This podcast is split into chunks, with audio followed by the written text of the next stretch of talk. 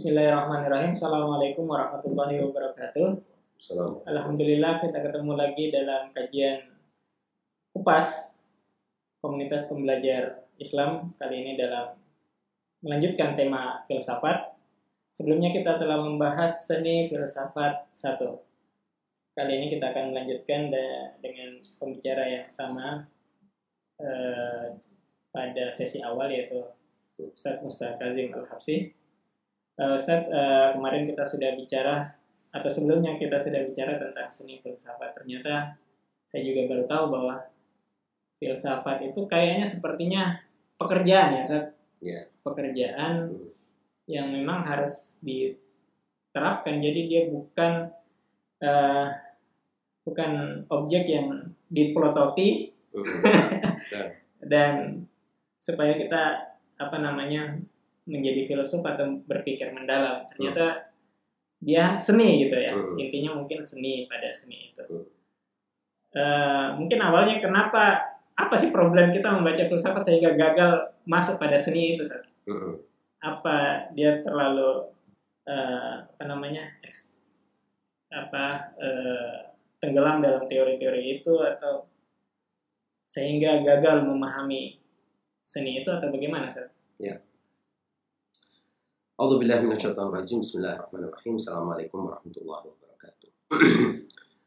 Jadi ketika para filsuf eh, Islam menggunakan istilah seni itu dari dari kata ini kita bisa paham bahwa berfilsafat itu sesungguhnya adalah suatu praktek ya, suatu eh, suatu pekerjaan Pekerjaan. yang perlu untuk dilakukan selalu setiap saat.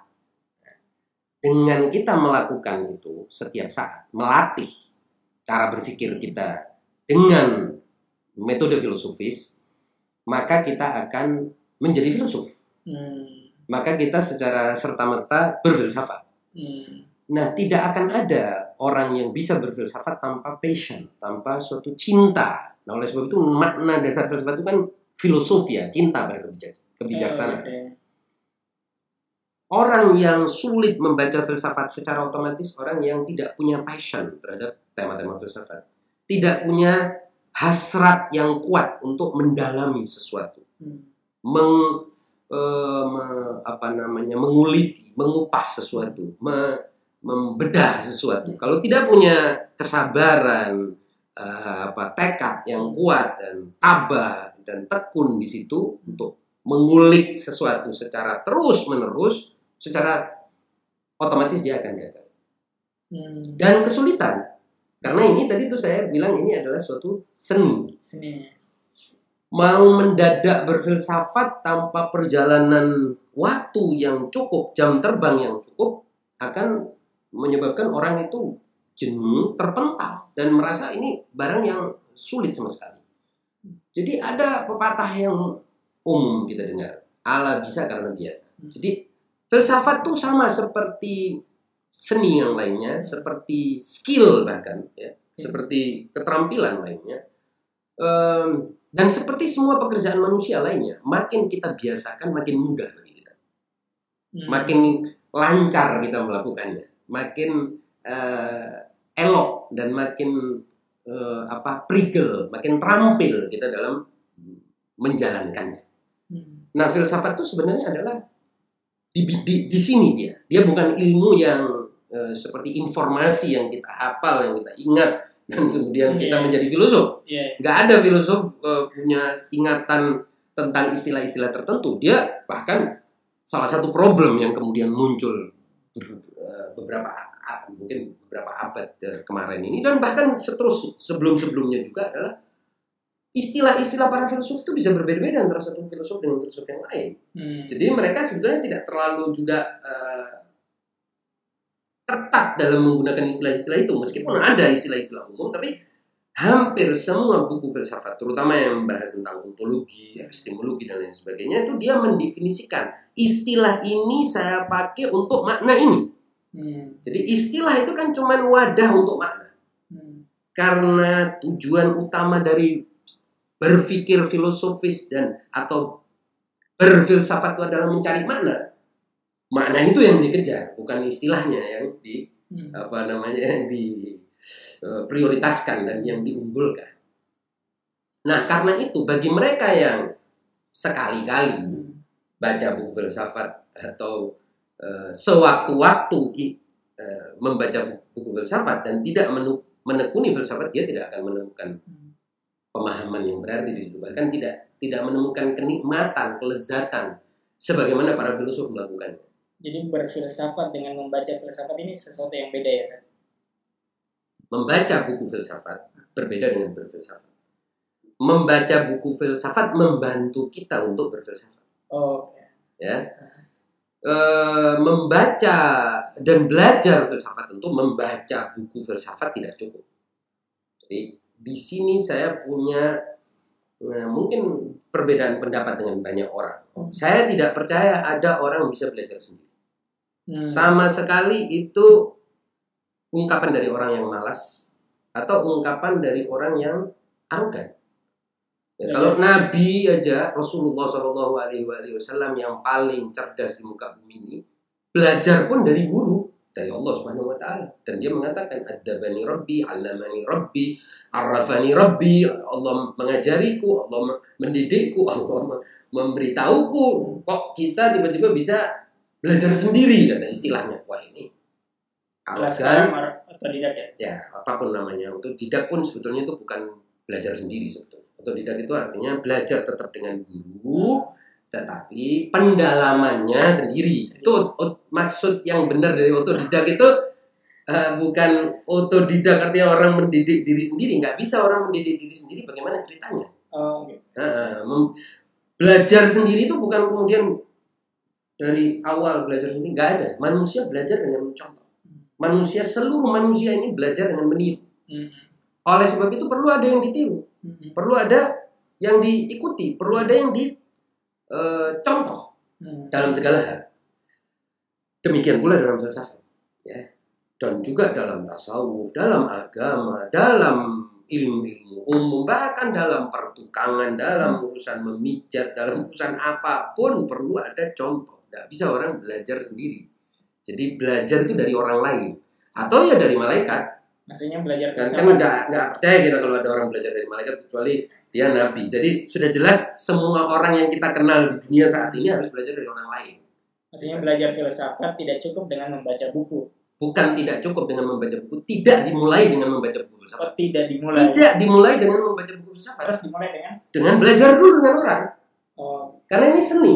Sama anda belajar apa pun harus belajar dari orang dulu nah perkara kalau sekarang orang bilang ya sekarang ada di YouTube. Nah, misalnya pelajaran apa ya eh, aerobik misalnya. Anda belajar tapi kan ada orang yang anda pelajari. Nah orang yang anda pelajari ini harus anda akui sebagai guru anda. Hmm, Ya, dari orang ini saya belajar filsafat hmm, dari orang itu saya belajar aerobik. Dari orang itu saya belajar kamera. Apa pun. Saya belajar ngedit. Saya belajar eh, desain. Saya belajar apa pun dan harus ada orangnya.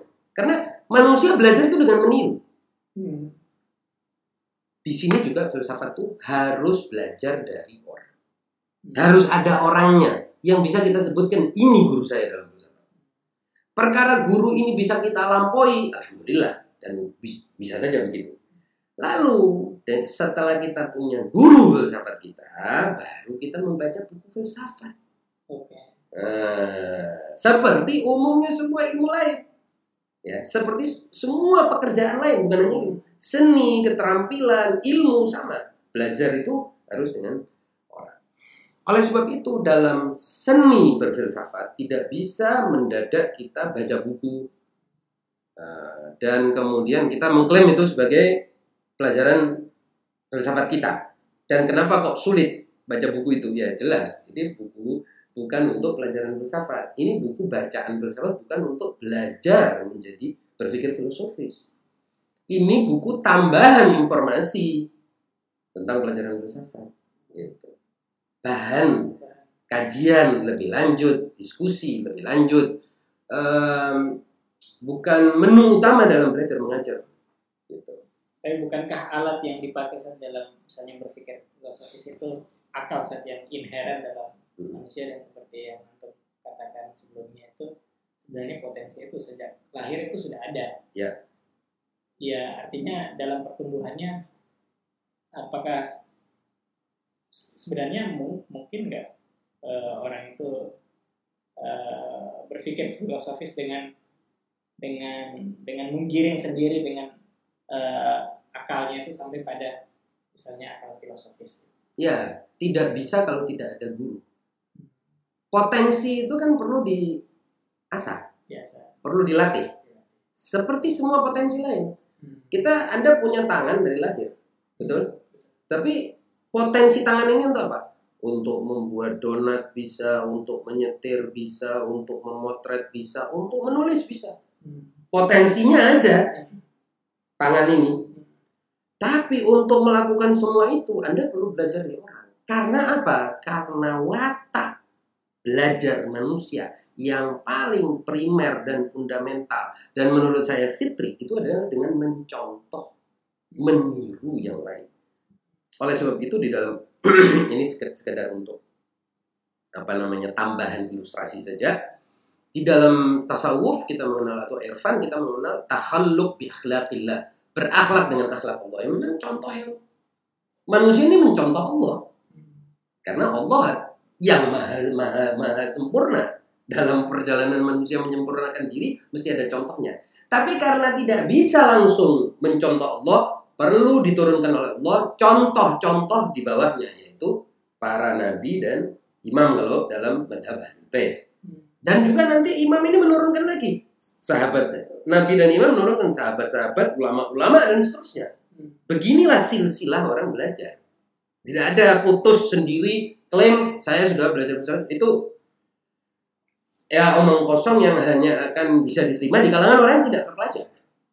Ya boleh orang awam boleh saja meng- menganggap orang tok orang tiba-tiba tahu sesuatu gitu, ilmu agama kayak ilmu mistik ilmu apa pun dari dari gunung dia ter- terima sendiri atau apa ya boleh saja kecuali dia mengklaim nubuah seperti rasul Hmm. ya sudah rasul dari mana dari Allah subhanahu wa taala Selesai. Allah mewahyukan kepada saya begini begini begini artinya dia belajar langsung dari Allah. Kalau orang mengklaim seperti itu ya harus membuktikan seperti Nabi membuktikan kenabiannya. Ada syarat-syaratnya. Ya kan? Ada syarat-syarat kenabian. Yaitu bahwa dia punya wahyu ada punya hubungan khusus dengan Allah mukjizat harus dia tunjukkan dan lain sebagainya dan lain sebagainya. Yang temanya di tempat lain. Nah kembali kepada belajar filsafat sebagai sebuah seni dia perlu pelatih dan perlu latihan. Hmm. perlu orang yang mengawas mem- mem- mengarahkan belum tentu orang ini hebat tuh dalam segala hal tapi mengarahkan benak dia pikiran dia jalan pikiran dia dan menjaga dalam koridor berpikir dan seni filsafat ini sehingga dia bisa terus mengikutinya. Menjaga postur eh, atau pola berpikirnya seperti yang dia tiru itu tadi. Yang disebut sebagai guru itu atau pelatihnya atau apa pun namanya. Sama seperti seni musik, seni keterampilan-keterampilan lainnya perlu ada yang dicontoh itu. Ini yang mungkin orang sering kali ya gagal ketika dia membaca tiba-tiba masuk ke dalam buku filsafat wah ini kok susah banget. Bener ini. Kayak masuk ke sebuah hutan belantara ya wajar. Ya, nggak bisa begitu. Seperti anda kalau saya dudukkan langsung ke kokpit gitu anda kan bingung ini tombol untuk apa aja? Semua pasti semua orang bingung Hmm. harus ada yang menunjukkan kepada ini tombol untuk ini tombol untuk ini ini tombol manfaatnya ini duduk anda di sini maksudnya ini ini ini, ini. Hmm. kira-kira begitu Oke, Sir. Berarti eh, dari penjelasan antum dari tadi itu sebenarnya filsafat itu sebenarnya dapat dipelajari oleh berbagai kalangan ya, Sir. benar benar. semua orang dan semua profesi dan semua semua manusia butuh filsafat Semua. seni itu butuh untuk apa menggali realitas dan memisahkan realitas dimensi ini dengan dimensi itu realitas sebab dengan realitas akibat realitas potensi dengan realitas aktual me- mem- memisahkan realitas subjektif dengan realitas objektif dan memisah-misahkan antara realitas yang abadi dengan yang tidak abadi, realitas duniawi dengan yang non duniawi kalau istilah agama atau realitas fisik dengan non fisik dan seterusnya dan seterusnya. Di situ letaknya eh, manfaat filsafat itu. Dan ini tidak bisa dengan sekali-kali melakukannya. Dia harus terus menerus. Satu hal yang dikatakan oleh Mutahari misalnya dalam bukunya, ketika dia menjelaskan tentang pelajaran dia terhadap, atau hmm, apa kajian dia terhadap buku uh, Al-Asfar Arba'ah ya karya Mullah Sadran, dia mengatakan bahwa buku ini saya pelajari dengan seorang guru yaitu Alamat Tokotobai selama 15 tahun. 15 tahun. Nah, bukan bukunya yang hebat itu sebetulnya.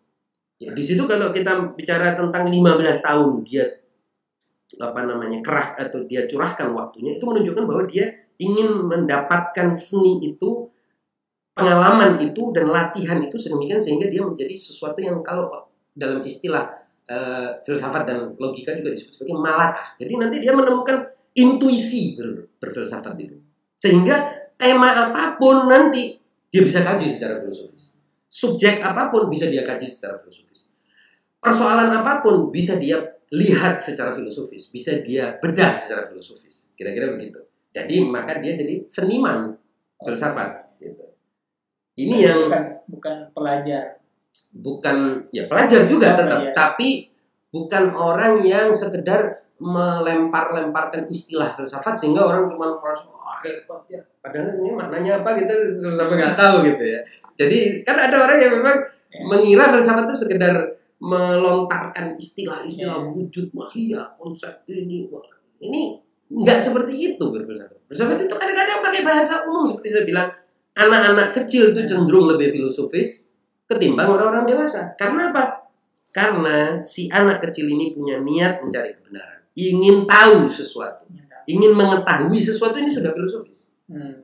Nah, kebanyakan orang sudah dewasa itu sudah bukan ingin mengetahui sesuatu, ingin menunjukkan sesuatu yaitu dirinya. Nah, ini sudah bukan filosofis lagi gitu. Tidak ada motif. Sudah ada motif gitu. Ya. Oleh sebab itu dia bergeser, sudah tidak filosofis. Bukan substansi nanti yang dibahas. Yang dibahas adalah dirinya, saya siapa, saya orang hebat. Ah, ini sudah makin jauh dari filsafat Oke. gitu. Ya, menarik para pemirsa pada kali ini pada eh, tema seni berfilsafat yang kedua karena kita mengetahui bahwa belajar atau berpikir filosofis bukanlah perjalanan yang pendek ujuk-ujuk belajar dan setelah itu eh, bisa berpikir filosofis tapi ini memerlukan perjalanan yang panjang sehingga itu tadi disebut malakat malakat terintegrasi ya? Ya. melekat Menjadi seperti apa ya? Sudah seperti Karakter. intuisi sendiri, Oh, iya. karakter sendiri. ya. Sudah tidak tidak bisa dibedakan antara dia berpikir filosofis atau tidak filosofis hanya dengan melihat istilah-istilahnya enggak sudah tanpa istilah pun mau ngomong dengan anak kecil pun dia sudah filosofis dengan sendirinya. Demikian penjelasannya. Sampai jumpa pada pertemuan berikutnya. Bila itu. Wassalamualaikum warahmatullahi wabarakatuh. Waalaikumsalam.